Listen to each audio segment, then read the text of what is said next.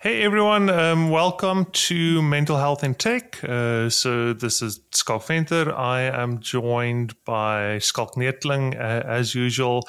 And then, oh man, like this is the weird part where I never confirmed actually that I can pronounce your name correct because uh, we just started when when when we when, when when we started the call, we just started chatting right away. Is it Darko? It is. It's it's basically. How it's written. I, I tell people that Eastern Europeans don't have any imagination. So it's how it's written okay. is how it's pronounced. Yeah. Okay. Okay. Cool. All right. So you're not getting like any shulks or yeah. No, no, no, that's no, one I tend to. Okay. Yeah. Okay. Yeah. Cool. Well, so so yeah. Okay. We have confirmed Darko. um, so yeah, so he's going to be joining us today. Um, this is the very first one we're recording for this year, and yeah, and, and we're just going to be chatting a bit about mental health and so forth, uh, specifically in the world of tech. Um, so I don't have much in terms of introductions for him. I, I, I, think it basically goes along the lines of, you know, so we're both on ZATech, um, and there's a mental health channel. And I, I think, you know, like uh, we've had some discussions on there. Um, and, you know, and then at some point I just thought like, hey, you know, maybe he'd be keen to just come chat to us on, on the podcast. So, you know, that that's about the context that there is. So I'm, I'm keen to learn a bit more in terms of, you know, kind of your background. I know we do chat quite a bit on front end stuff as well um, on ZATech. So yeah, like, uh, but I, I think like I'll leave most of it up to you to kind of just disclose as we go. So, one thing we tend to do um, that we started doing uh, that kind of, uh, I, I, think, our very first guest. Um, Gideon actually introduced us to, and then we just kept on doing it. Um, is we we tend to start these sessions with just like a moment of kind of like openness and vulnerability, and just kind of acknowledging like where we're at and how we're feeling, and and and, and so forth. So yeah, I'm I'm happy to start with that. Um, and I think then I'll, I'll just hand over to Schalk Neethling, and then um, I think we can just hand over to you, Darko, and um, you can maybe just kind of also take stock of where you're at and how you're feeling, and also kind of who you are, and just give a bit of background, and and then we can take it from there. So yeah, I don't know, like it's this is probably the the one where I'm the most ambivalent um, that we've recorded th- thus far in terms of like where I'm at emotionally. Um, you know, like lots of good things, also just lots of very stressful things um, in terms of just like the realities of having a family and paying a bond and having to work for a living and all those things. Um, and also i just realized uh, a couple like, like, maybe a couple of hours ago that i forgot to take my meds today um, which is sucky because I, I, tend to start feeling like hey man why am i feeling so weird? Like why? And then i'm like oh shit. And um, but then it's usually like i can't take it too late in the day. Otherwise i've learned the hard way. I can't sleep. I can't sleep at all. So yeah that's where i'm at. So but kind of edgy and bit, I don't know, feeling a bit, uh, in Afrikaans, you would say broos, um, brittle. Um, and, uh, but interestingly enough, um, I can deal with that because it has like a very fixed timeline and it's like, cool, like if I take my meds again tomorrow, like it's going to be better. So I'm like, yeah, just, just deal with it, which, you know, is is is maybe even something worth talking about is that dynamic of it's very easy to deal with things if it has a finite time and it's not like is this going to be the rest of my life. Um, but anyway, sure, that was a massive monologue. Okay, Schalk Neethling, I'm happy to hand over to you and for you to kind of give a bit of an overview of maybe quickly who you are and how you're doing. Cool. Thanks, Schalk. Um, yeah, so the other half of the Mental Health in Tech podcast uh, is Schalk Neethling. I do get also the shulks and stuff, which is fine. I also get Neethling, which is fine. Um, but yeah, the Afrikaans, I guess, pronunciation is Schalk Neethling. So, uh, but yeah, who I am, like, it's changed in the last couple of months. but generally, I I'm a person who likes tech. Um, I am specifically or particularly um, excited and passionate about accessibility and about open source and about how communities can help one another lift one another up. Um, I love podcasts. I love making them. I have too many of them probably, but that's okay. And um, yeah, I mean, as of late November last year, I joined a startup uh, called BoxyHQ and doing a whole bunch of stuff around security, specifically focused on enterprise SSO, directory sync, that kind of stuff. Um, very cool. I'm really enjoying it. And because it's a startup, it's fun because you get to do everything. Um, all their skills is useful. We're like six people. So, you know, like if you can do a thing, do it. Um, so yeah, it's fun. I'm learning a lot about stuff that I wish I that I probably should have known before I tried to do my own startup, which is cool. So now I'm learning that stuff. But yeah, so emotionally and that kind of stuff, not too bad. Um, the four months or so after I left Mozilla in late July last year was whoa, that was not cool at all. Like um, I went in, I, I got myself into a financial situation that I never want to be in again, ever. I'm still not entirely sure how the hell it happened, but there it is. Um, I'm kind of still digging myself out of it. But um, now that I have something that, you know, a predictable income every month, that helps a hell of a lot. So, other than that, really, I'm doing really well. I can't complain. Um, I'm wishing for the end of January, if people understand that. It's uh, one of those things. Um, but uh, once we get around the 25th of January, I'll start. I'll start enjoying 2024 a little bit more. Um, other than that, I can't complain. I'm I'm doing pretty good. So I'm super keen to learn more about Darko and like um, everything that you've done, where you're at, and um, your thoughts and feelings on tech, and then how we take care of our mental health in this crazy, fast moving, unpredictable space. So, with that, I'm going to hand over to Darko. Welcome. Thank you. Thank you so much. Um, yeah, I, I think on just to on the joke about name pronunciation. Um, I, I, came here when I was ten years old to South Africa, and you name it, I've I've heard it all. Right, Lito, Darko. Um, um, man, there's there's been there's been so many uh, South Af- oh, kids kids kids are mean. um, so I've I, it's you know and eventually um, kind of the name that I like. I, I used to dislike it, you know, like it used to like be a problem, like, ugh, like, you know, why, like, why did we come here? Why is my name so stupid? And then as I got older, I kind of just started owning it, and you know, it's now almost like a personal brand, and I, I kind of enjoy it, and I like it when people mispronounce it, you know. Then it's it's sort of like a way in or, or like an icebreaker. So I'm, I, I, you know, I do enjoy it when when people do make an effort. Um, let me not get you started on my surname. Um, but you guys mentioned um, the the mispronunciation, and recently I got into a TV show called The Americans.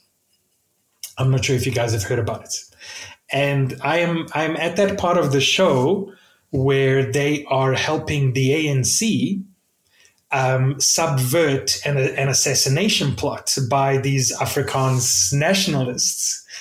And um, they were talking about a Eugene Venter. And I was like, oh, Eugene Venter, right? Like he's he's the bad guy. So so that got like a chuckle out of me. Um, so I'm, I'm at that part of the TV show.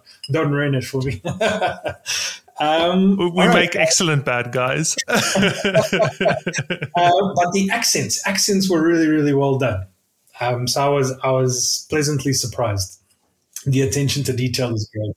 Yeah, so we landed here fresh off the boat in 1994. We escaped a civil war um, in former Yugoslavia, and um, I was 10. My brother was 16, so I think he took it a little bit differently than what I did. For me, it was all just a bit of a blur. Um, here on holiday, and then you know, two like we landed 1st of January. I think school started on the 16th.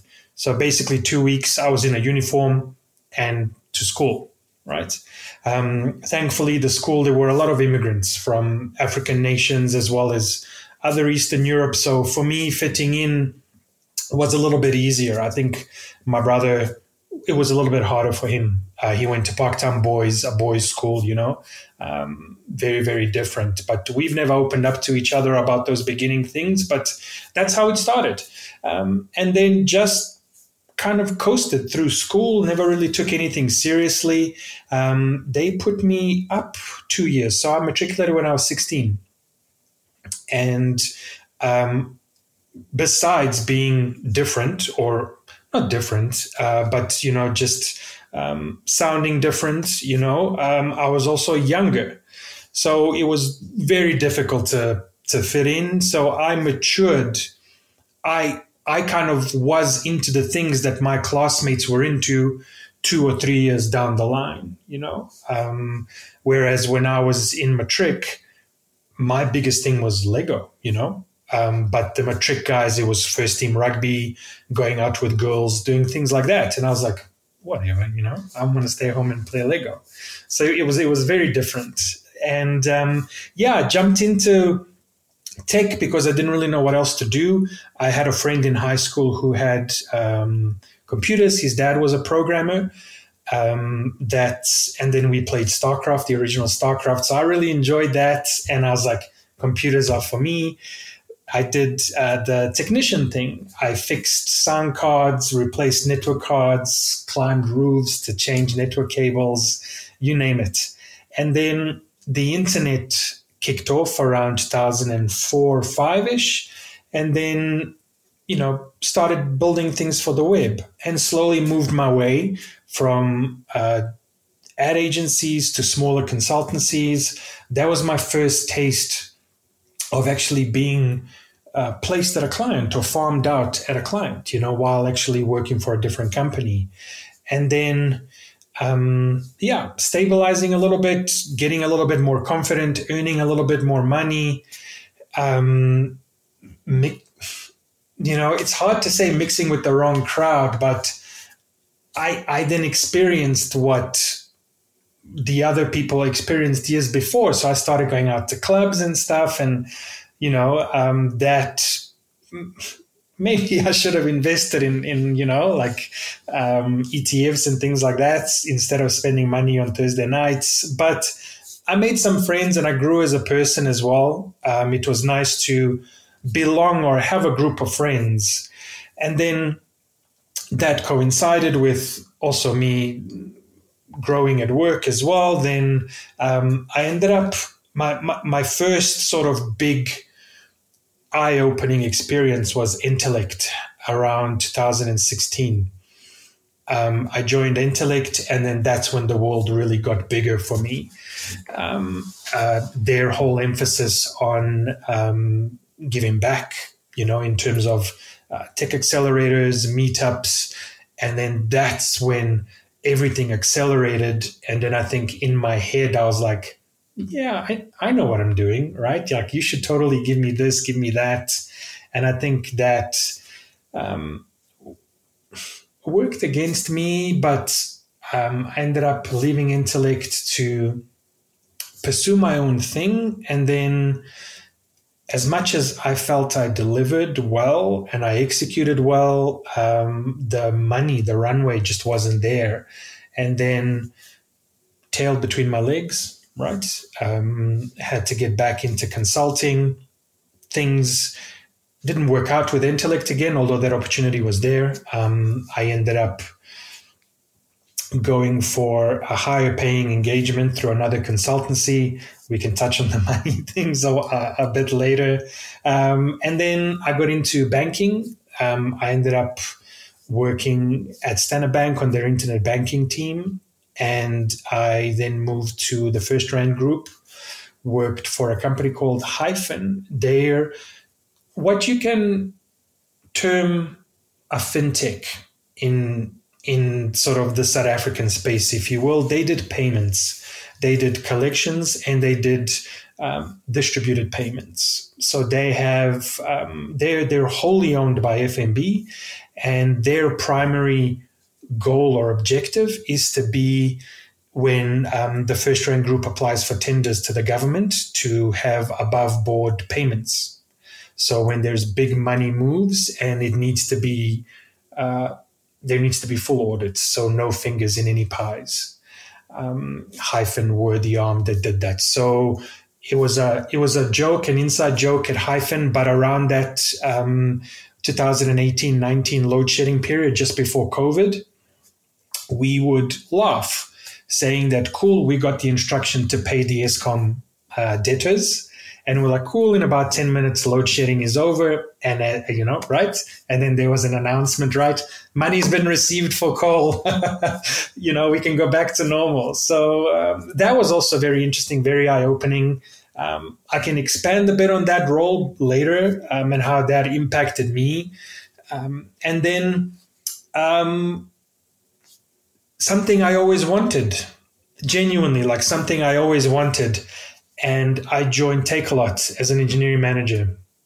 Um, and I thought I peaked, and um, I loved it. I loved it, and um, subsequently, I had a daughter. Uh, we moved into a bigger house. Um, life was good. Everything was great, and then I ended up. I don't. I don't know what happened. Um, I I felt like I felt I wasn't supported. Um, I felt I wasn't set up to succeed in that role. Um, and I, I, felt alone. And then there were a couple of meetings, and then I felt that, you know, like in the back of your head, you know, you'd be like, you know, guys, but, you know, I'm, I'm, I'm working, I'm, I'm trying. Like I'm not, you almost feel like there's some sort of conspiracy going on. And I was like, listen, guys, like, I mean, you know, we're all professional. Um, and then I said it as a joke. Uh, my, my manager, who was, yeah, you know, at the time, and another sort of his peer, so so you know, my my superiors uh, in that organization, and and as a joke, I said, you know, guys, seems like there's a conspiracy where you're in creating procedures to, you know, almost kind of force me into, you know, doing certain things. And and then they're like laughed it off. No, no, no, don't be silly. And then when that meeting ended, um, I get a slack. You know, I'm like, you know, there have been some comments. So I'm like, okay, you know, um, you want to talk about it? And then over the next couple of days, the more I paid attention to the meetings and the more I paid attention to the subject matter and stuff. And um, I, I, I, I hit a point where I think my eyes just sort of welled up and, and I said, you know, guys, um, I've, I've never, you know, I've never been anywhere where I haven't been wanted, you know, um, even even a relationship you know with with an ex-girlfriend or anywhere. Like i i never want to be anywhere where i'm not not that i'm not wanted but not where you know not even to say appreciated but just where it feels like i'm some sort of liability.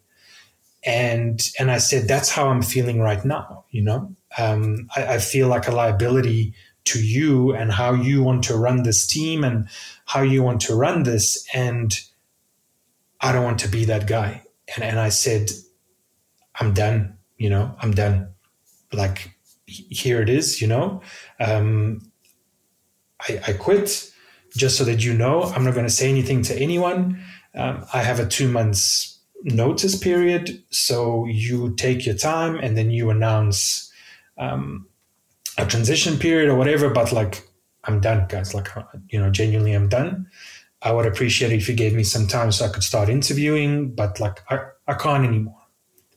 And yeah, the following days and weeks basically proved my point, you know. Um, and then I just sort of left. And that I, I resigned October 20, where are we in 24 now, 23, October 22. I got a job in March um, after that. So, yeah, um, the last paycheck was 16th of December, and the first paycheck was 25th of March, 20th of March, because RMB pay on the 20th. Um, yeah, so so that was like a tough time as well, and yeah, that's kind of that's kind of the that that was it at, at, at the time. Um, how I'm feeling right now, um, I still think residual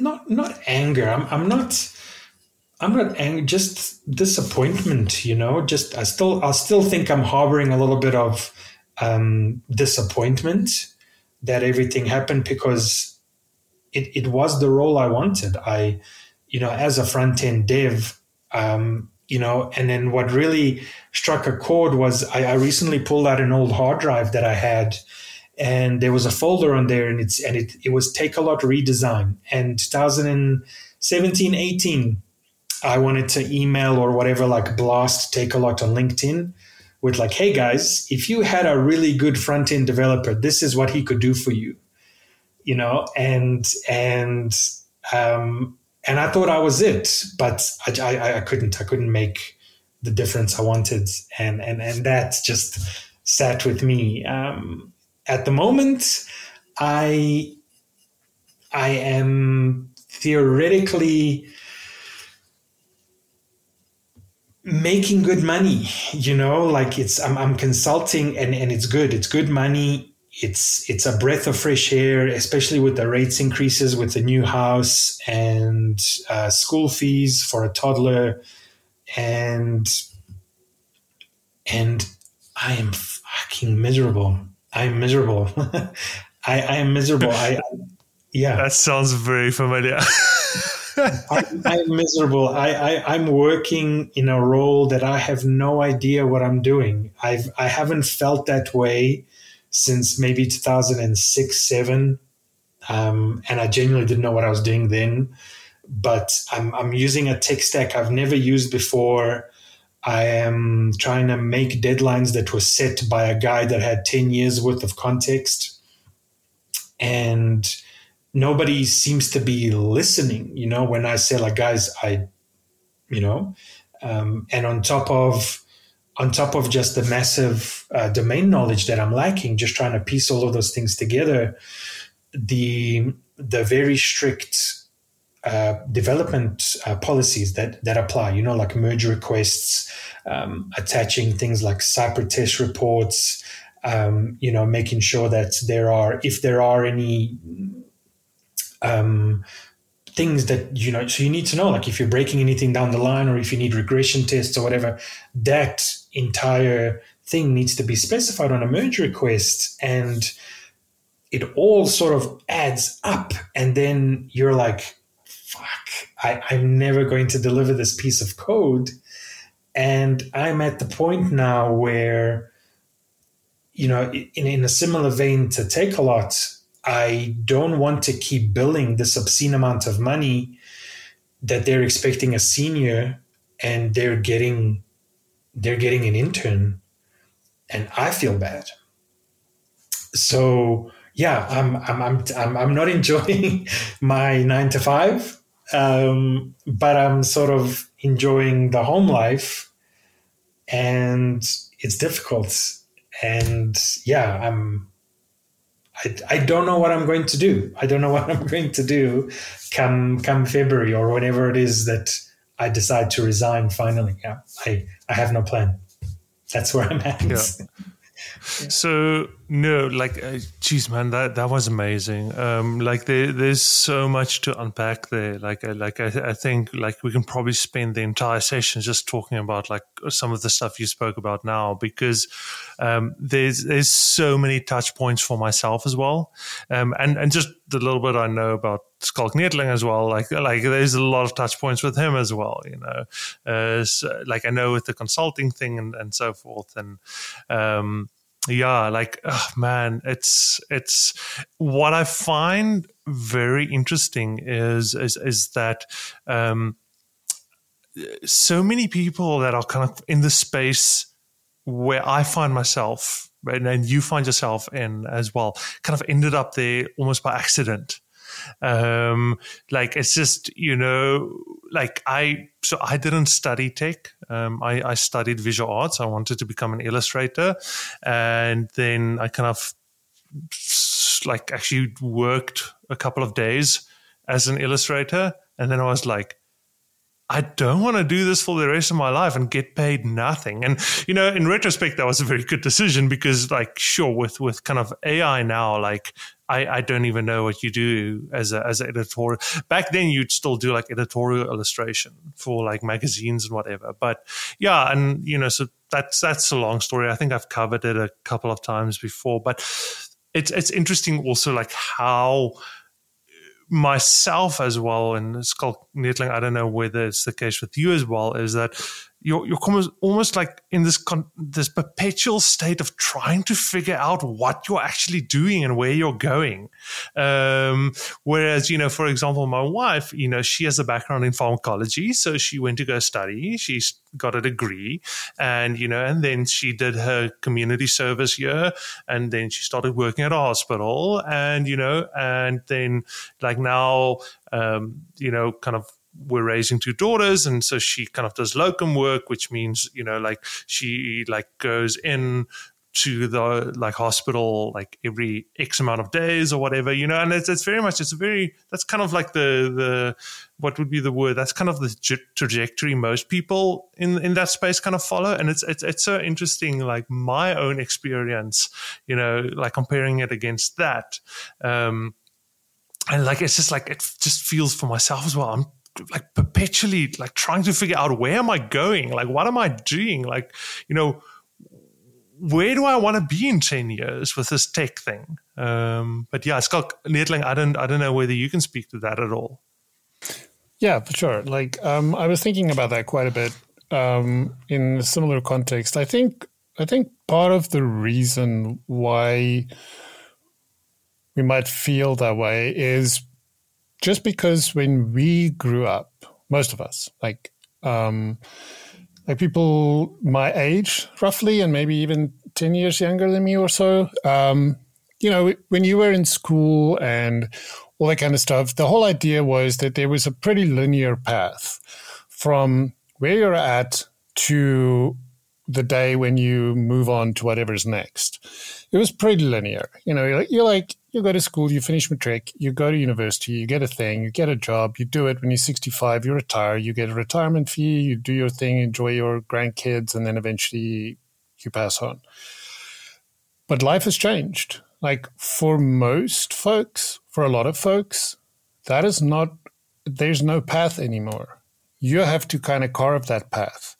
And there isn't even really that many cow paths yet.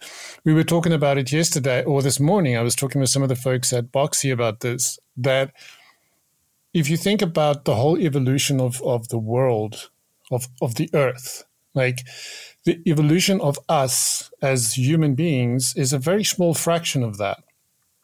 And then within that, if you take tech, like it's it's not even a speck. You can't even see it. Um, we went from nothing to artificial intelligence in less than 100 years, much less than 100 years. Um, and it upended so much about what we kind of knew and what we've accepted as the way that the world works and that life is, and this is the path that you walk. So there isn't even really cow paths we can just tread again. We're kind of still laying those those cow paths, and then also we're in such a connected world now where we see things happening to people in all across the world. And it's everything from the mind bending, like, how in the world can you have a trillion dollars? And to people who are starving from hunger. And you have that whole trajectory in between there. And you're sitting in the middle of all of this trying to figure out what the hell am I even here for? What am I trying to do with my life? And because tech doesn't really, unless you have chosen like a very, very, very, very niche thing, there isn't really a trajectory where it's like now I've reached the pinnacle and I can retire and just go sit around and, and do whatever. like I don't even know what what retirement means anymore for me. Like when is that? It's not an age thing because that doesn't make sense. I don't. What am I? I'm not going to stop writing code and reading about tech when I'm 65 suddenly and lose interest. I'll always have this interest now. But yeah, what is it then that I'm going for? Where am I trying to go? So I don't know. For me, I've learned a whole bunch of lessons over the last, I think, three, four years. And we can dig into some of those things because some of that's emotional stuff. Some of that is um, like understanding that don't be, don't drink the Kool Aid too much when you're at some companies who try to position themselves as a family system instead of an employer employee relationship be careful because it might hurt a lot when you realize that you've been duped. Um, and then also realizing that the opportunities that people have across the world is not equal. And what the opportunities you have in South Africa, for example, compared to somebody in San Francisco is vastly different. What is expected of you in a country like South Africa versus San Francisco is also significantly different. And therefore, you might get a rude awakening when you try to do something and find that the support systems that you thought would be there doesn't exist.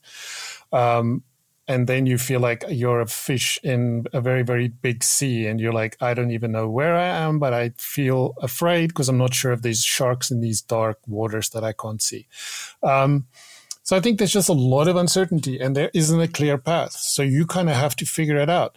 And I think for me right now, I'm trying to find things that I've, I'm trying to do things that I find interesting and meaningful. Where I do them matters less to me. It's more about the end result.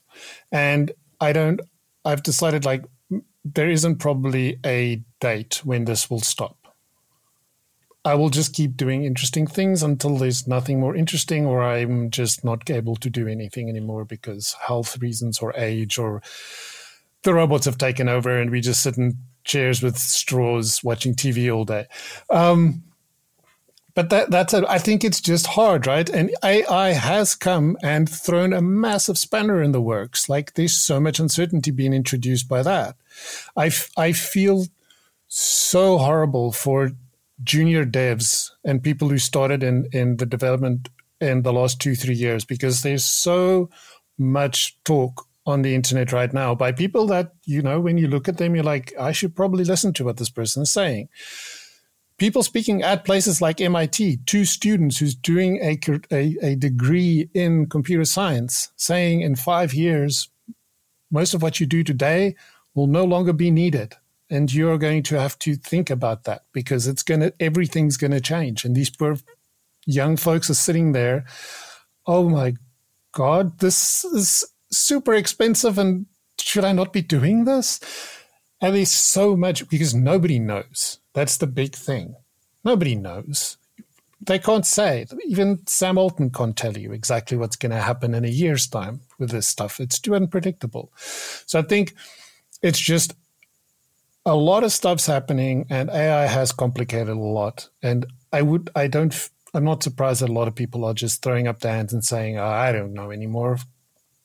They just, I told my wife the other day because of some stuff that's happening, like the Substack and the whole Nazi thing, and everybody has to get off Substack because otherwise you're labeled like you're Nazi, whatever. So I was like, can we just unplug everything burn it down and start over because I don't know anymore. So yeah, there's a lot of uncertainty. There's a lot of like, what the hell and what the fuck, and I don't know where I am and where I'm going. And I don't know. I don't have an answer. I just have a lot of words to say about it. I um I'm super curious about this Substack Nazi thing. Like I I know what I'm gonna do tonight when I'm lying in bed and I can't sleep. I'm gonna go down a rabbit hole and just go and Google and Google Substack Nazi. um, but yeah, so no, I yeah I get that, and, and, and I think obviously with a you're kind of like kind of the the, the the the the big prominent thing is AI, but I also think there's a lot more subtle subtler things um, that are maybe more insidious, and and one of them being like the tech market at the moment. Like yo, like I uh, like the the job market is just sure. Like I think someone shared some stats yesterday, and um, I actually think it was uh, like I think it's actually related to um, the ZI Tech uh, job postings channel, and I I think someone looked at all the all the job postings f- from last year compared to the year before, and there's like and and I think like also looked at like some other platforms or what all, and there's a ma- a sharp decline in terms of uh, like the the like the the the the I am a consultant, so I speak in terms of hourly rate or whatever. I, salaries, you know, um, and and just like you see things like the, the Kyle Simpson, who who did the I don't know if, if any of you guys followed yeah. that. Yeah, um, yeah, yeah, yeah. Like he had this whole thing where he kind of publicly on LinkedIn like documented his like job searching like journey and he had a tough time, you know. Um, so obviously, you know, we can talk also about Kyle Simpson. He is also a bit of a divisive figure, but at the very least, man, like if you've probably written the the the, the book that anyone needs to read after they've read Eloquent JavaScript or after they've read um, JavaScript the good parts, and you're struggling to find work, like sure man i don't i don't know what that says. So yeah it's like that also is, is, is i find very troubling. And i i think specifically as someone who's mentored a couple of people the last uh, couple of years you know it's like sure man like what what are they going to do? Um, but you know it, it is what it is.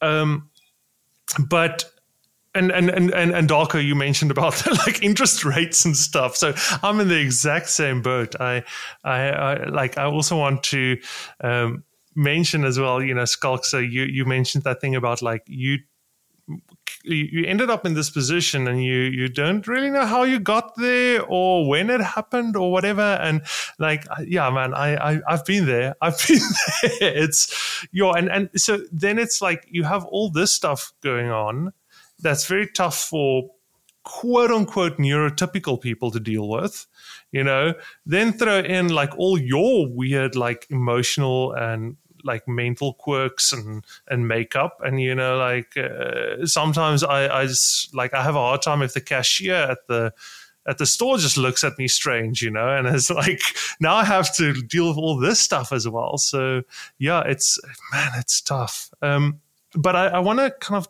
touch on something specific. So, so Darko, you you kind of spoke about this this this feeling of you know kind of I don't want to say being sidelined or but like kind of being. I, I, I don't necessarily know how to describe it, but I, I understand it so well. I've been there before where it's like being a liability yes. Like like I, I, think that's that's the kind of the wording you used. Um, i've been there two places in my career before. I've the one i've literally cried in my manager's office office and i was like i do i don't know what to do. I am trying. I'm literally i feel like i'm running myself into the ground just trying to provide value. And everything I get is just negative signals. You know, like it, it, it feels like there's no, it's not even about like reinf- like positive reinforcement or whatever, but just in terms of, you know, if you're not providing value, then you're not providing value. You also don't want people to be like, oh, no, buddy, it's all right. Don't worry. But, you know, and it's not necessarily that you're not providing value. It's just like there's a mismatch in terms of what you provide and what is required or how what you provide is perceived or whatever man, that's tough. Like I, I've been there. Geez, like, and yeah, I, I don't know. Like, uh, Schalk Neethling, I don't know if you can maybe speak to that or you've, you've had similar experiences.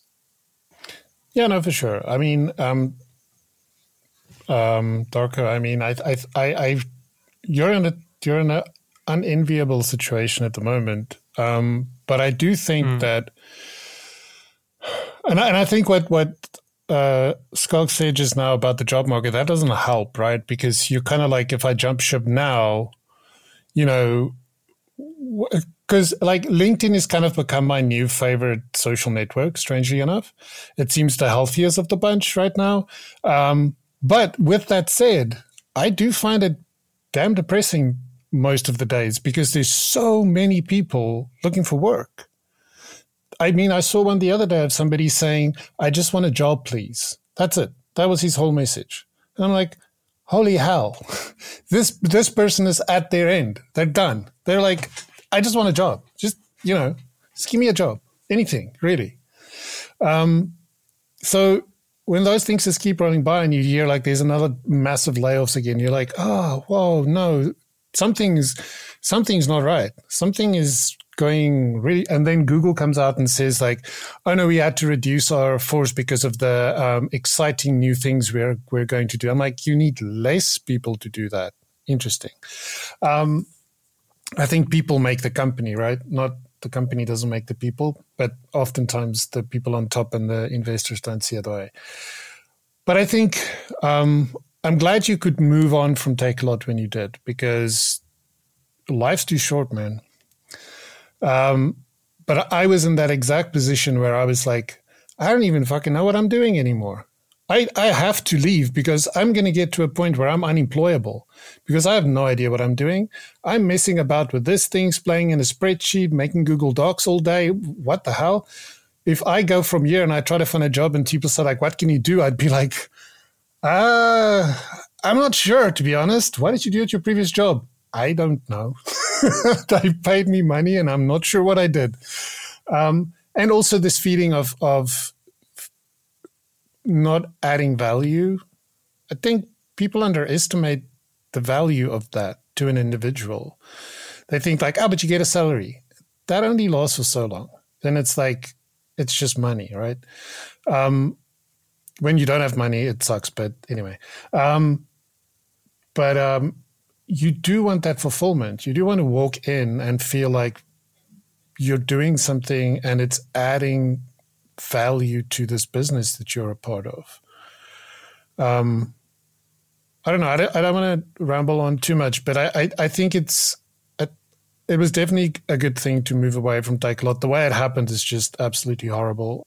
Uh, yeah, it's it's um it's also probably um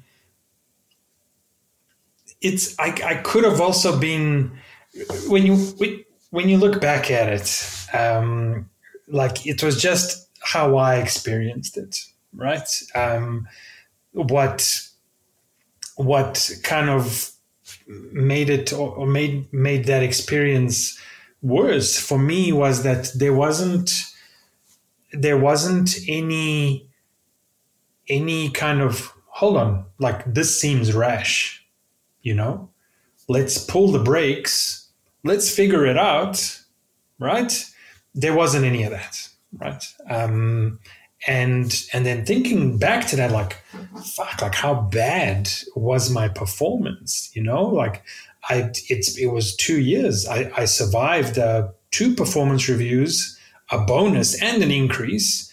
Um, something i must have been doing something right you know um, the team went from four to eight and you know there were promotions internally promotions that i felt i facilitated.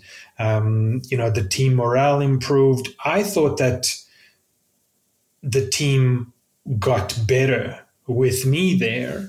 Um, the the individual contributors in that team were all excellent and incredibly high performing people and they made it easy. But you know to get them there was also part of that role for me. And i and i thought i did that well. And i just i just couldn't understand it. So but it's yeah i it, the the the main i think message was that i felt i wasn't really supported and set up for success. And and and that's what it kind of made it made me emotional or just I don't even know what the word is, but just kind of like, you know what, it's okay, you know, I give up, right? Um, my my my hands are up. I don't, you know, I, I don't want to have to. You have to put me on some performance improvement plan. Like I don't want to be here that much, you know. Um, so I'll I'll do you a favor and, and and I'll walk away, you know. And I even made it easier for them, um, I said like, you know what? I know it's uh, like a two month um, notice period. I don't care. I don't care for the money. I don't care for anything, right? You can give me a salary on the 25th whenever it comes, and then just I'll go. I'll I'll leave. You know, it doesn't have to be awkward or anything like that. And um, yeah, so I, I, I try to make it as easy as possible, and then basically the last couple of days, um, I hardly spoke to anyone. You know, um, I think I just logged on to daily stand up, and then after that, I turned off. You know, I sat on my couch. That's kind of the point where it got. Yeah. Yeah, that's really tough. I've definitely been in situations before where, and I think that's that's. I've, I've, I've, like, man, I resonate so much with kind of like, like, kind of what you just told. Like, I, I've been there before, and you know, I've been in situations where there was either a mismatch of, you know, what was expected and what I thought was expected, or you know, I've been, I've been in positions where I'm overqualified and they want something more basic and they want something that you can build in like two minutes and push out and i'm spending like an entire week getting it ready because like the level of engineering that i do is different than what they kind of needed you know? Um, so but like i've been in situations where that wasn't as bad like like where that was part of a conversation and I think that's the the ones where I've been in those situations, the ones that have rattled me the most is where it wasn't part of a conversation. And it kind of sounds like that is what you're referring to. Is like I've definitely been in a situation, and you know, I, I don't want to talk about it too much because it's fairly recentish, where it's literally a decision was made, and that was it and the people who I worked with and who I met with on a regular basis is just like that. I'm not going to see them again. Like, uh, especially, I think, especially now in the online thing, it's like you know, very much like okay, cool. But if if a decision has been made, there's no reason for you to kind of join the calls anymore, whatever. And it's also weird if a decision was made and now, yeah. So I understand the dynamic there, but man, like like that that fucks with you, dude. Like you know, it's like you're you're literally just like like doing your and then it's just like a decision and you, and you realize I'm never gonna have a call with these people ever again. I never ever got the opportunity to say like, "Oh yeah, I'm I'm heading out. Cheers, guys. You know, I wish you all the best or whatever." Man, it's it's it's yeah, that rattles you, dude. Like where it just goes from hundred to a zero to zero, like in an instant. Um, yeah, it's tough. What also hurt, I think, ultimately was that as a as a manager or as a team lead, the the the team right? Like you know you you you facilitate one-on-ones and you speak about things and there were a lot of personal things shared you know um and like a lot of the time it's like hey i'm kind of looking to go elsewhere. Should i stay? And then you kind of be like you know maybe you should stay but like how can i and, and in those conversations that were personal, and, and I felt that were quite. Um, um, I don't even yeah well what's the term? But like it's it's the things that you you, you share and and sort of the time for vulnerability right? It was like hey man like I know I'm worth more. I want to stay here. Um, will you help me stay here but then you know earn more? And and then you kind of try and figure out a plan to to facilitate this guy's i mean because if you're talking about like 10x engineers um, this guy was it you know we like kind of within that domain and and you you you try and make a plan and you put yourself out there and and and then at the end i I, I almost get it, right? Like, oh, he's leaving, you know, don't say anything, whatever. But then also, like, yeah, I had a at whatever email address, but then I, you know, I'm, I'm also just like a human or a person, you know. Um, I'm a dad, I'm a friend. Um, I don't, you know, I, I, I didn't defraud the company. I didn't, you know, try and murder the CEO or anything like that, right? Like to, to my knowledge, I, I gave everything I had until I just felt like, you know, it wasn't a good enough, not, not a good enough. It felt that I just wasn't providing that service that they expected of me. And I chose to, to step away. So that, that hurts, but given the years of experience that I've had, you know, leaving and kind of keeping in touch with old co-workers, I'd, I'd learned to deal with it. But yeah, it, it took me a while to to sort of make peace with it, you know.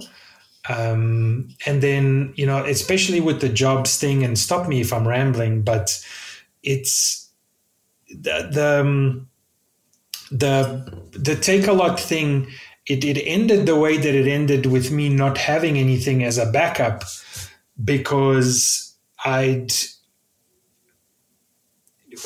we I started man 21 April 21 I think at Takealot and um, I'd left hyphen primarily because of um, I, I I wanted a different role.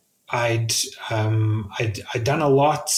You know, I was hired as an Angular developer, and I built various different dashboards for their payment systems, etc. And then there was a bit of a, um, a power vacuum or, or a direction vacuum when the outgoing CIO left, and they took a while to hire someone within the group. And I took that opportunity to kind of, you know, mobilize, galvanize the tech team or um, set some things in place, things devs take for granted, right? Like um, GitLab, uh, GitHub. Um, you know, there weren't when you look at things now, uh, like deployments, right? Uh, Hyphen used to deploy things on flash sticks. There was a an actual printed piece of paper with everybody's signatures, and the Linux administrator guy would take that flash stick. There was a um, a tar file, and, not a tar file, a WAR file, um, right? Which sort of some Java hosting thing, JBoss, right? It was JBoss, and he would manually like CP, MV, whatever he did with those controls, right? Then he would manually do SQL updates on the SQL server if that was also required. I mean, this guy would do it at 8 p.m. He would go home at midnight. And I was like, dude, this is fucking wild, right? I wanna, and, and they were paying millions of dollars for Atlassian. And I said, Atlassian's got this thing called Bamboo, and it'll change your life. And it took me about four or five um, monitored deploys before they were like, that's cool, guys. You, you deploy whenever you want. This isn't an issue anymore. And a lot of similar processes got implemented by me. And and there was a meeting and i said you know give me any role like let me do that role um, I'll, I'll, I'll happily do that you don't have like a 2ic or anything like that i don't need to be anybody's boss but just let me help you make these technical decisions to improve processes right like you know and the um, conversation was like yeah, maybe we just want to keep you as an Angular dev because we're kind of created that uh, job advert for the role you want, and we're going to give it to somebody else. and um, I was like, okay, cool, you know, great. And then I resigned that day, um, and it wasn't that difficult to, to get a role after that. You know, Takealot, but then whole COVID thing started, and we got pregnant and you know at home and then you know got a house and then we managed to skirt around covid and then we got covid the little one and and my girlfriend they ended up in hospital and that kicked my ass like emotionally like you know um i i i, I didn't know i didn't know what to do. And um it's and then yeah like you know just taking leave felt like guys I'm, I'm positive for covid. I don't have any symptoms but my family is in hospital i need to take leave yeah, but if you're fine, maybe you know you can like. And then I literally just turned the laptop off, um, and I logged on a week later, right? And I think that's where when when it all really started. Um, so yeah, that that was tough, and then yeah, I think I think it was a mix. It was a mix of me, a mix of them, a mix of me being at home yeah, like I listen, I, I, know we've got limited time, but like we haven't even touched on um, like the. I, I don't know, you know, like when you when you're on Reddit and you read things about how other millennials or Gen Xers were raised by not absent parents, but parents that had to work, you know. Um, coming here as immigrants, there was no money like genuinely no money, guys. Like, yeah, um, my mother basically walked into Milpark Hospital and she said, like, cool, I'm, I'm, a nurse. I know what I'm doing. I'm here on a tourist visa, but if you give me a job, I can apply for permanent residence. Um, I'll work for peanuts. And they did. They worked for peanuts. My dad caught a train. We had no car. I walked to school. Um, and then around nine, so about it took us about four or five years before my dad finally managed to find a job that paid him a human wage. Um, he wasn't just getting five, six hundred bucks a week, you know. He was now all of a sudden bringing home like 12, 13,000 a month. You know, it was, it was a massive jump. They could buy a house. Um, you know, we could go back home and visit. It, it, it, you know, it basically catapulted us into sort of lower middle class. And and that's um, sort of where my I think it that's where my I don't know kind of it's it isn't resentment and now I'm going off topic, but um, where where I see myself with my kid and how I was raised, and when I got here and when I was in school, it was a very big fight between integrating and then coming home to a very hard Yugoslav household, and then being told like you know, South Africans, they don't know anything, you know, um, those kind of acerbic, acerbic is, is kind of a word I learned that that's how my mother talks. She's very acerbic. Um, it's very sort of sharp, um, direct, hurtful things. Um, I don't res- like, I don't, I don't, I don't, you know, I like my mom but um, she definitely had a big role in how uh, I, I, deal with my interpersonal relationships. So, um, yeah, just growing up with basically being at home for about five, six hours before I went to sleep, and then kind of being systematically programmed to be Yugoslav and better than the South Africans, smarter, you know, um, and then being at school and, and having friends and forgetting how to think in Yugoslav, I started thinking in English almost immediately. And then trying to then communicate to my parents in another language where they didn't understand me and I couldn't explain myself to them.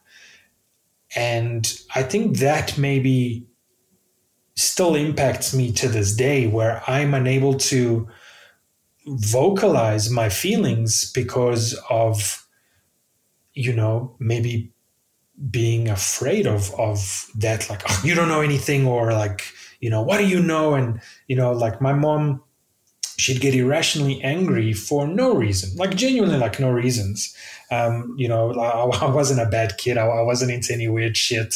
You know, like I came home, played with Legos. I was on my bike till sunset, and, and that was it, man. Like I, I gave my parents zero trouble, and but just having that kind of fear, and I'm not sure if you guys experienced it, but I've read it on Reddit, you know, um, and where if my mom was in a good mood, things were good, right? Like the house was at peace.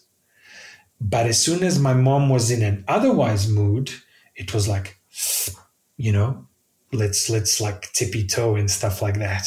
And I think I've carried that into a lot of my uh, personal and then professional relationships where I almost feel like I'm manipulating a situation, not for my benefit, you know, like, you know, manipulating in terms of, you know, I'm going to make this guy give me his Bitcoin, but I'm going to structure my words to, to maybe put this guy in a mood where, you know, it's not going to be a difficult situation for me. You know, things like that, where I had to almost emotionally manipulate my mother in a way, you know, like, oh, by the way, you know, whatever, or, or I do something and then ask her, can I go out and play? So I think that plays a big role in me uh, negotiating for things and doing stuff like that.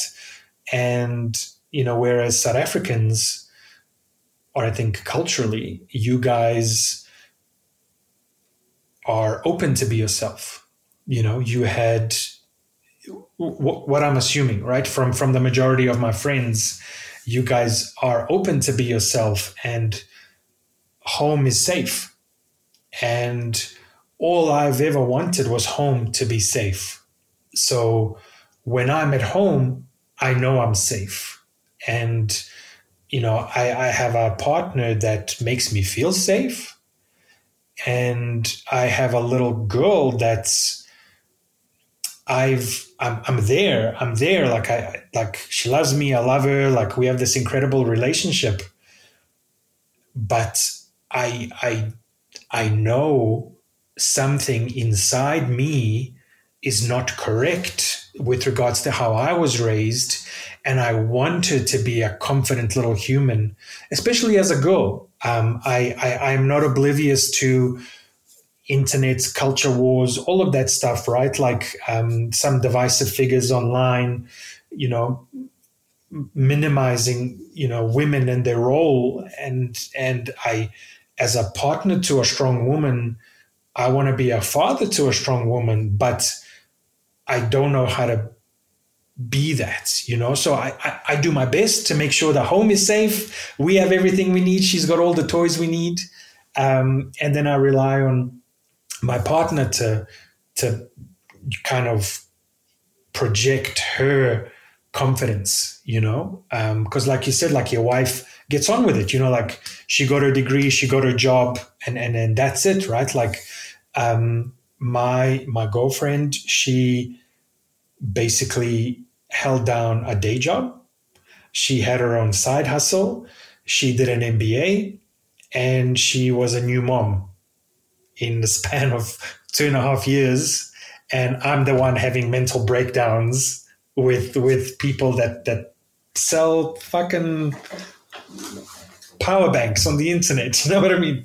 Right? So like I'm the one having mental breakdowns and she's like, what what are we having for dinner? Like breastfeeding, like submitting assignments and, and like I was like, how the fuck do you do it? You know? Um, and here I am like, oh my God, my boss hates me, I'm gonna quit. Like and then yeah, so it's it's such a um, it's such a weird polarizing thing with us, where like I'm, I'm being like like I just she's like, how was your day? And I'd be like, I hate it. I hate it. Like this code, I don't even know what it's doing. I'm gonna do this and like, and I'm such a funk. And how was your day? Oh, it was fine. I took the dog to get the stitches out. I went to go see this other guy. I got groceries for the week. I, I closed like a million different deals. I'm gonna take the kid to swimming. Then I'm gonna make dinner. And and I'm like, fuck. I wish I had just like five five percent of this mental ability that she's got to comp- like compartmentalize um, just her thoughts, and it's incredible. And then she'll go to sleep. She'll wake up and then back on it again, you know? Yeah. so yeah, that's that, that yeah. yeah, no, that's amazing. I uh, like it's uh, yeah, like I you know, I, I think also like I, I, think obviously I, I actually don't know that much about like Schalk Neethling's like a history in terms of family life and so forth. But you know, like uh, like I did like for myself and you know everyone that I grew up with and so forth. You know, it's it's also been challenging, um, specifically generational. You know, because our parents grew up. My my dad was, uh, you know, he was conscripted to the border war. You know, he, he was, you know, he had to go and, and fight the communists, um, like on the border. You know, um, and I'm saying communists, you know, in, in, quotes here, because, you know, that was kind of like apartheid South Africa. Um, but yeah, like, you know, and, and I think to, I have to give him credit. He's, my dad has, I have a lot of respect for just the ways in which he's tried to navigate the new reality that is so different from what he grew up with and like, and the degree to which he, has been open to rethink some some of the stuff that he grew up with whereas opposed to i see some some of my friends dads and so forth they're just like you know everyone else is the problem. Like the way i was raised and, and whatever you know like like know everyone else has lost their way you know?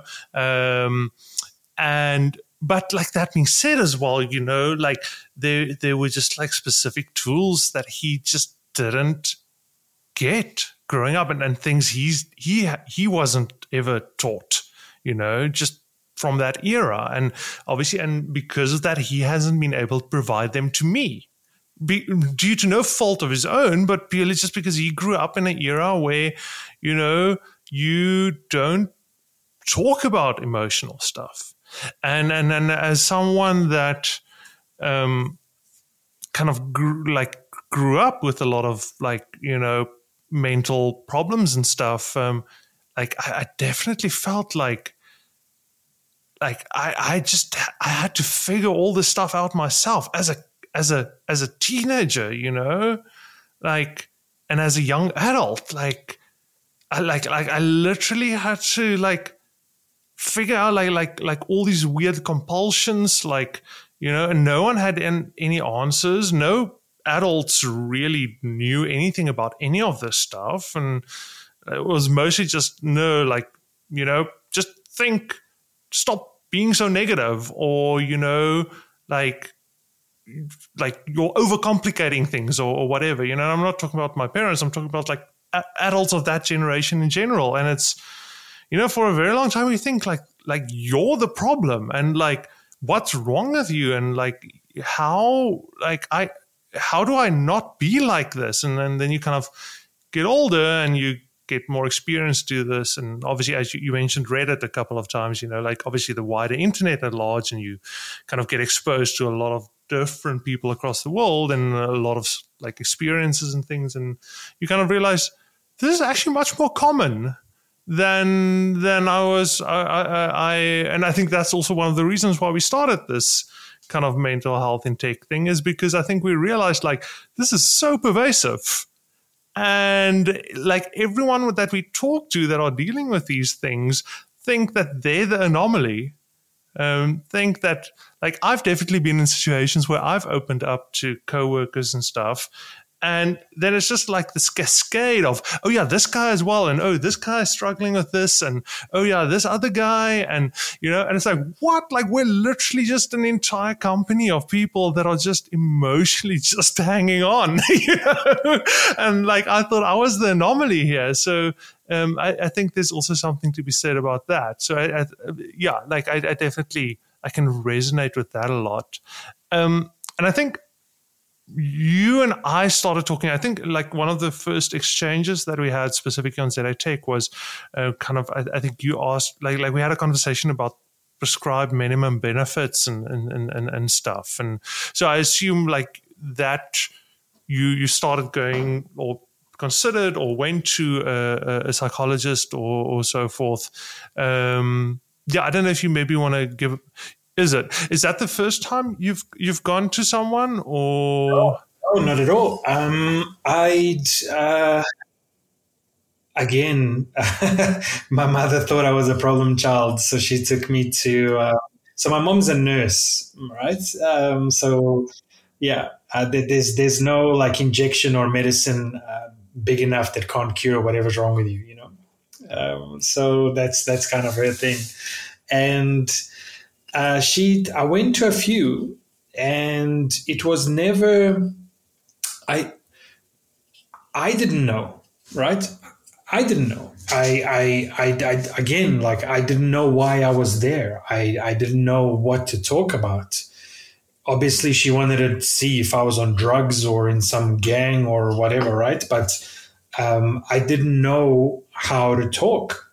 I didn't know how to talk because I was never free to talk at home. And, you know, for the earlier part at school, I was just different and I didn't have anyone to talk to. So there, uh, you know, there was nothing in common. You know, I wasn't on any first teams or, you know, I, I look back with regret that I wasn't more involved in school and, and, and I really wish I was. I, I look fondly back on that time and I, I wish I did more. And, um, you know, when I see old classmates on Instagram and stuff and whatever, like, you know, I make a really like a, a, point to comment, like, hey man, like, nice to see you. Like, I'm glad you have a nice family. You know, um, it's been a long time.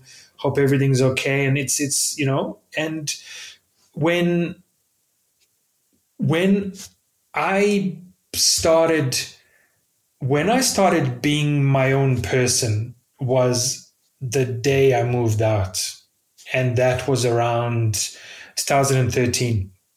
I, I, I, had enough money. I bought my own place and I moved out. I ate toasted sandwiches, popcorn, and macaroni for a year. But I had a TV, I had uh, Netflix on VPN, and I had my own bed, and I slept when I wanted to.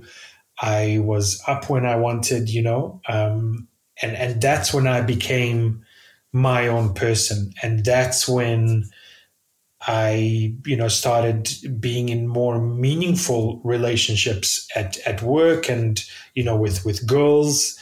And I was, it was open. I, I could talk and, and, and I wasn't afraid of sharing. And then only after a while, and did I realize that, hold on, somebody, this, you know, I, the, the, the thoughts in my head, it's it's sort of normal right? There are people that that do experience this and do feel insecure and do have anxiety and um, you know like so surely there must be a way to figure that out or at least you know focus that energy somehow or open up about it. And then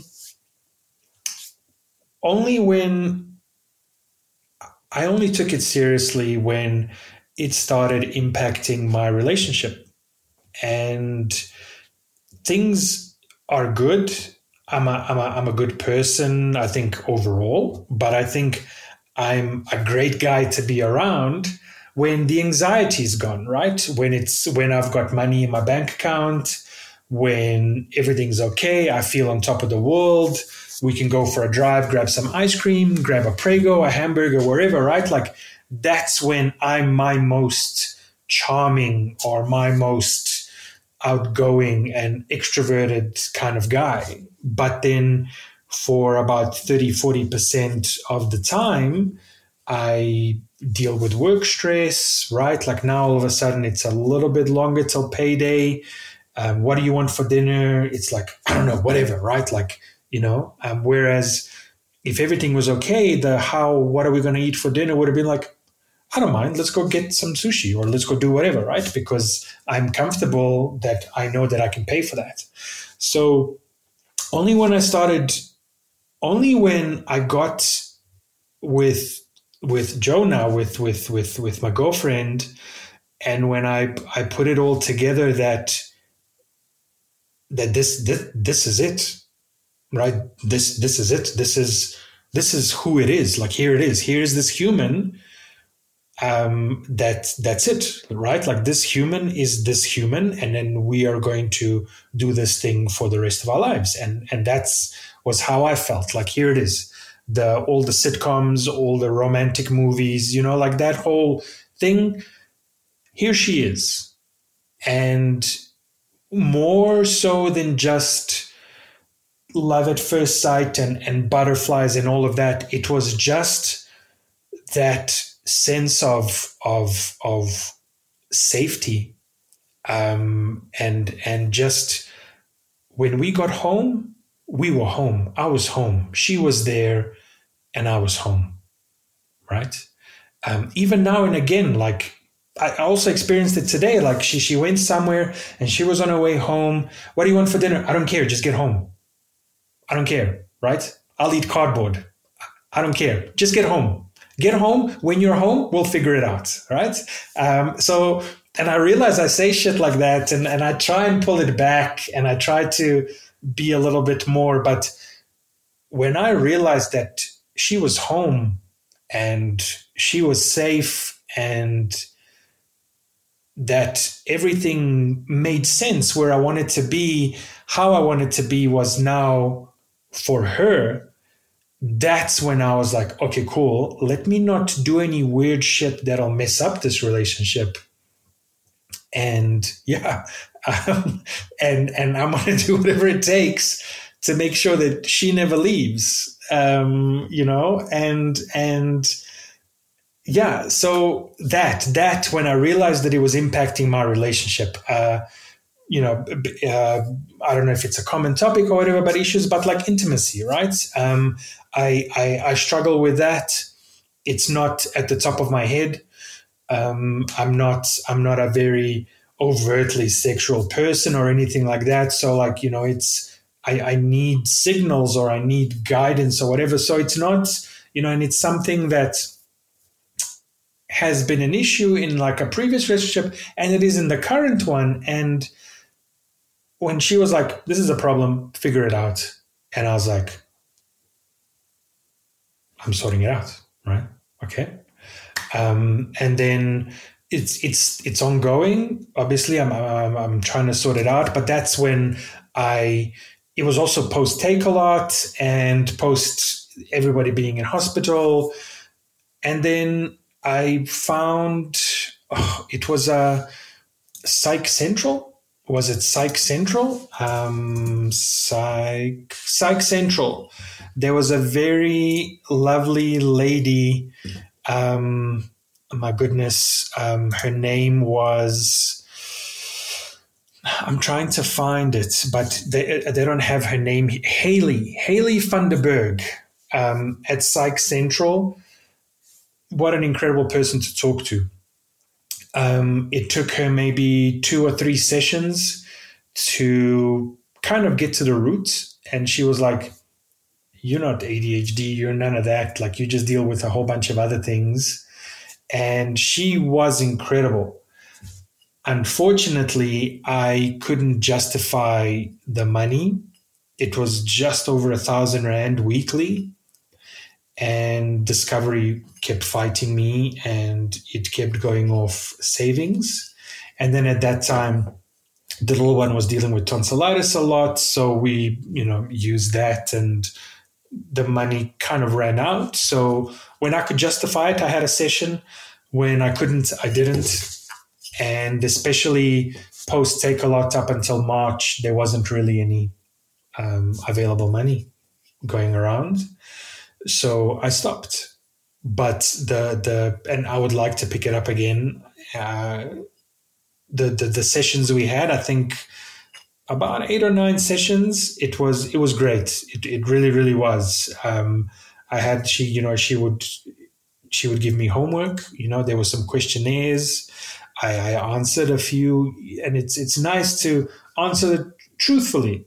You know, and yeah, it was it was good. It was good. I, I, I do feel that I got benefit out of it, and I changed perspective on quite a few things.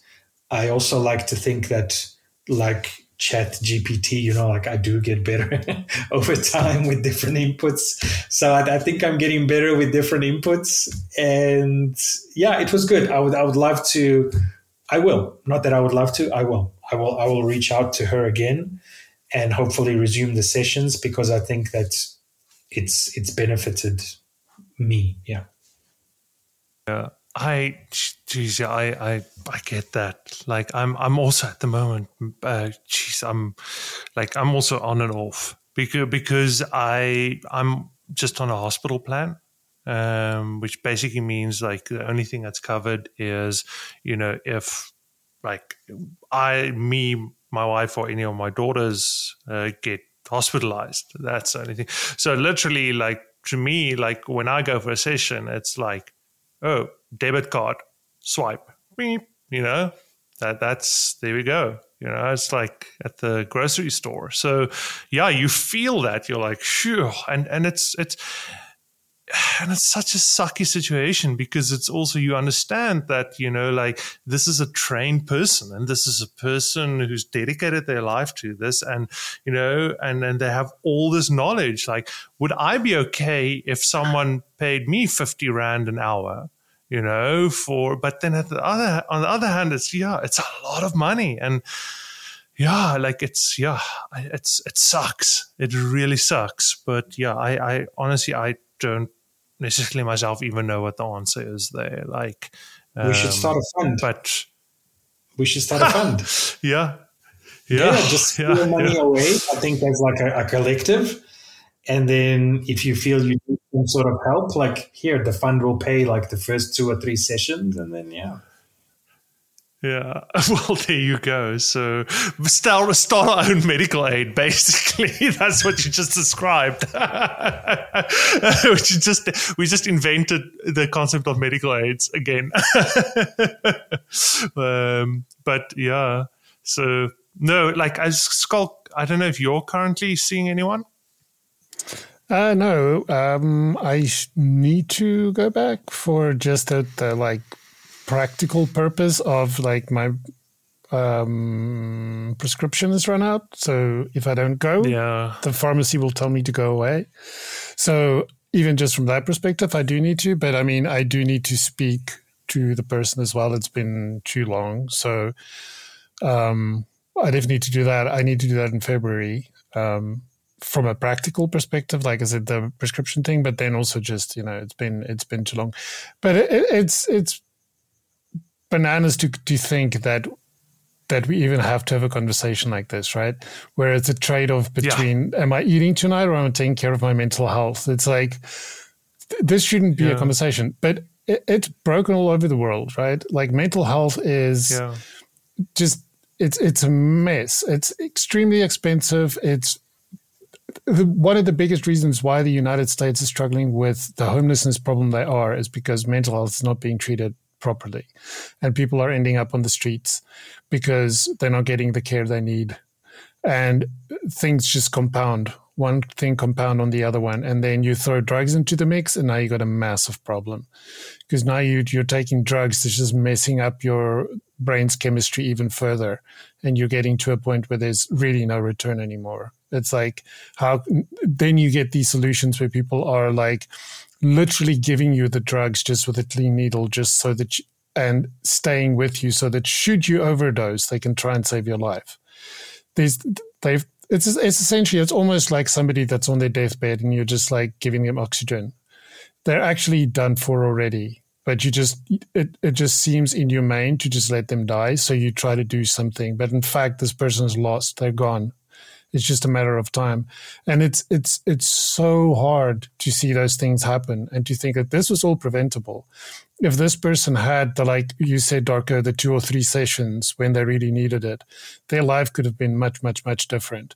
I mean, I've seen these people like when I was in Portland, Oregon in, in America, I saw these people who were clearly ex-veterans who's who've seen who's seen war and who is haunted by what they saw and who are just walking through the streets screaming at people that's not there.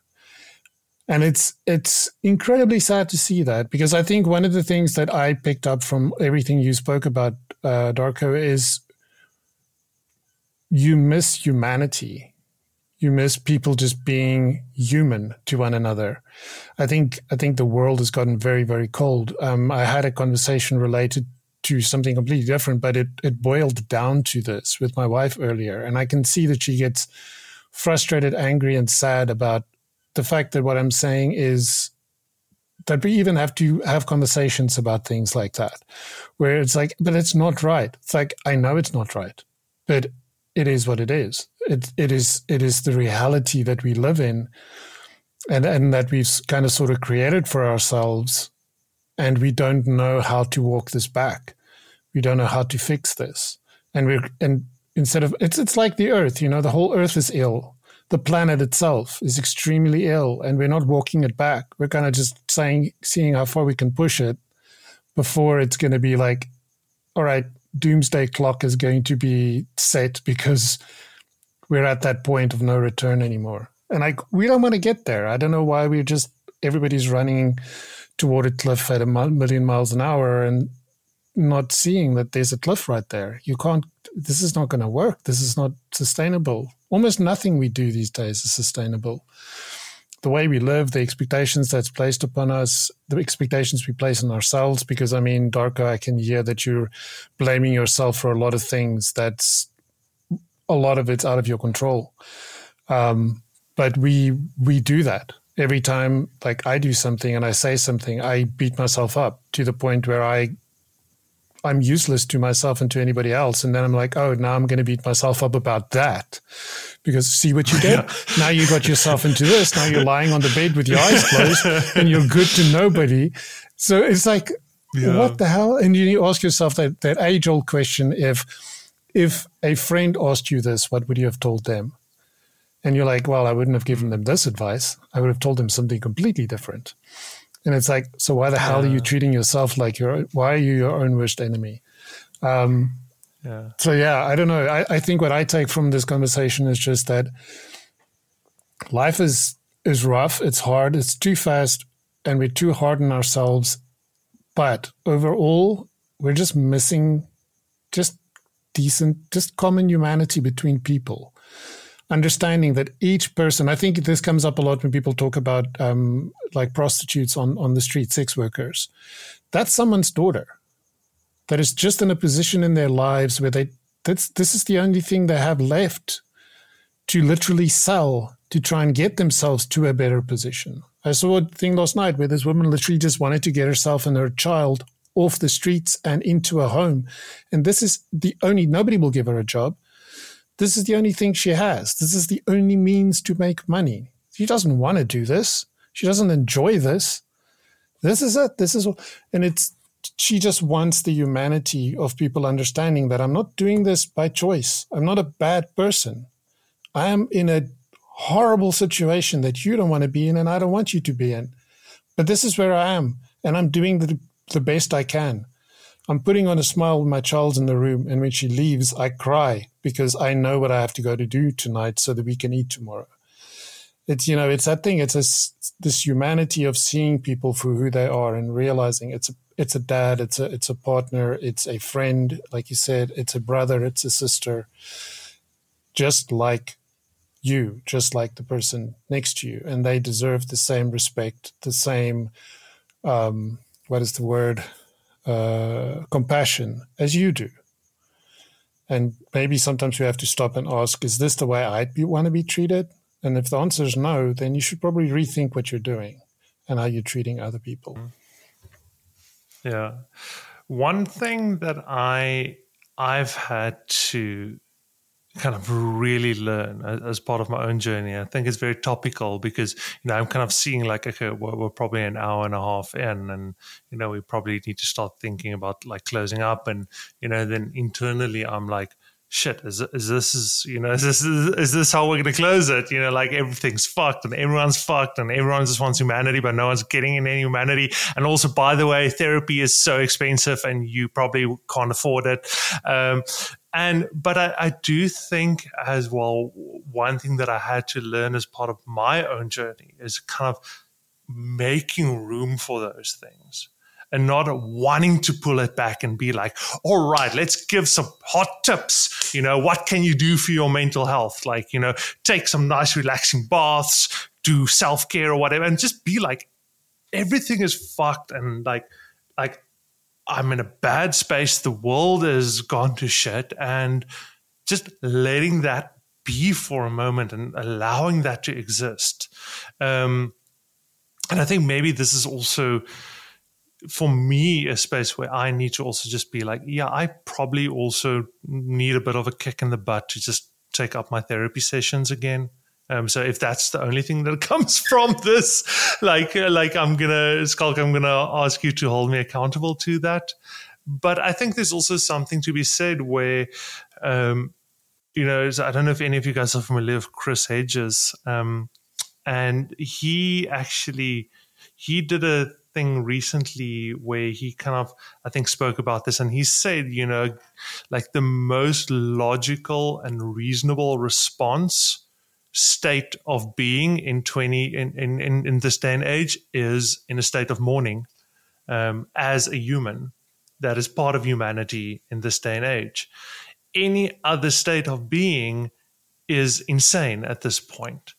Um, and and and sometimes I also wonder whether a, a, lot of people are just more finely attuned to these things and and have a harder time compartmentalizing it, and we kind of just experience that sense of mourning and the, that sense of hopelessness and you know frustration.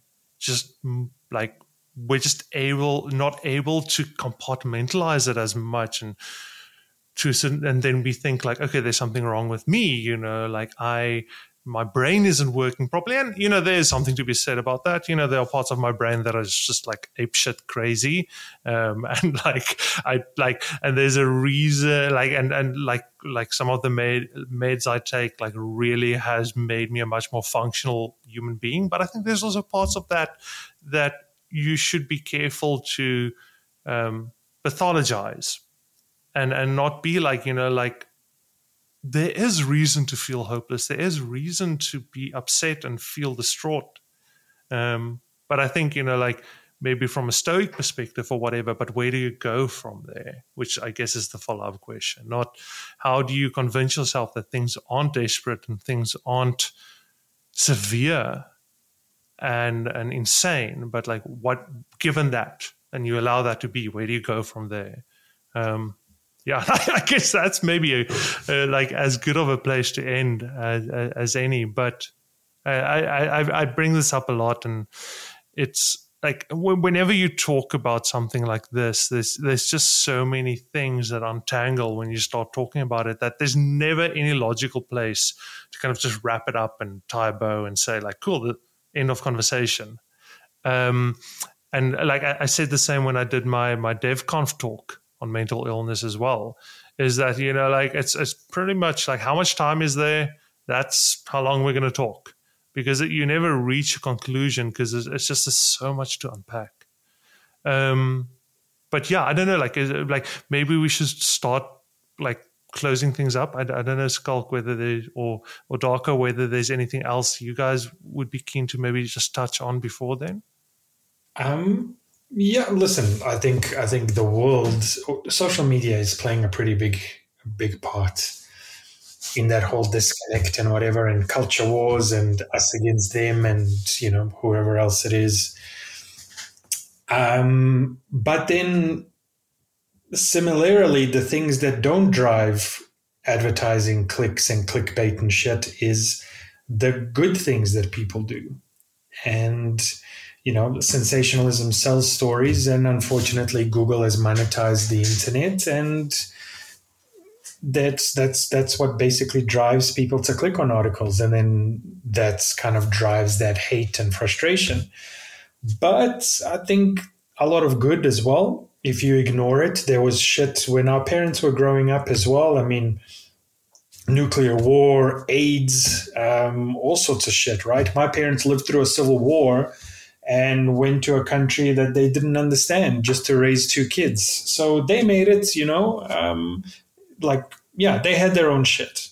But where I, I, have never been the person to self harm or anything like that. As much as, as much as I've had sort of deep what if thoughts in my head, you know, um, like fuck, I was like, I'm, I'm, you know, I'm 40. How much longer do I have to work before I can stop working and just enjoy my life and shit, you know?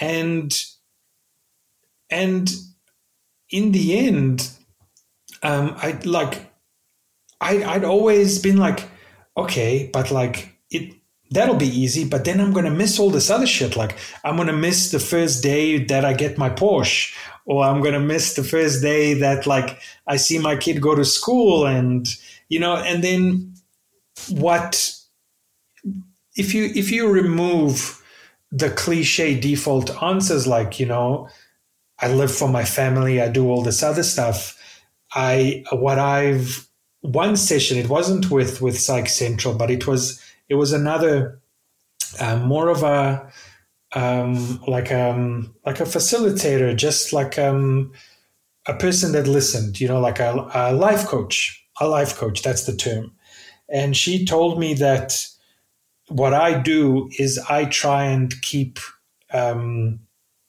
the inner child happy. And I think everybody does that to an extent. But I see that little boy, you know, um, and often I'll see pictures of myself as, as that little boy. And like, I was like, that guy had dreams, you know, he wanted to do some cool things and, and I do it for him. I do it for him, you know, uh, how I treat other people, the things I buy myself, the experiences I have with my daughter and my girlfriend, I do it for him. And that fills me with with just contentment that he'd be happy for me.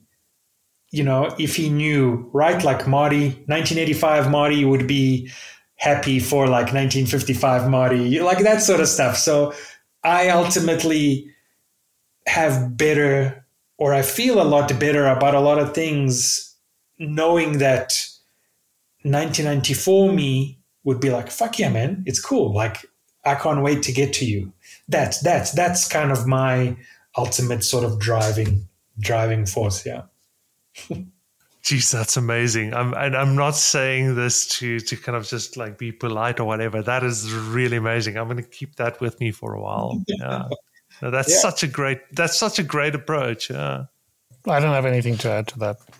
I think it's. it's oh great. no! I was hoping you can like make sense of like tie up this whole mess. Um, but no, like this was, yeah, I, I, can, I can give it a go. I can give it a go. Um, uh, I've, I've, uh, I've tied up some bad code in my life, so like I can probably tie up the last hour as well. Um, yeah, like this is good. This, this is really good. I, I think despite like whether this is a good episode for mental health in tech or not you know like for me just as a person kind of like being part of this this was this is really good at i think it was a like a good experience now and yeah I, I think like it's it's also just a bit of a reminder for myself that I need to like seriously think about taking up like my therapy sessions and stuff again. And yeah, like uh, I, I, think I'll, I'll, also see where that goes.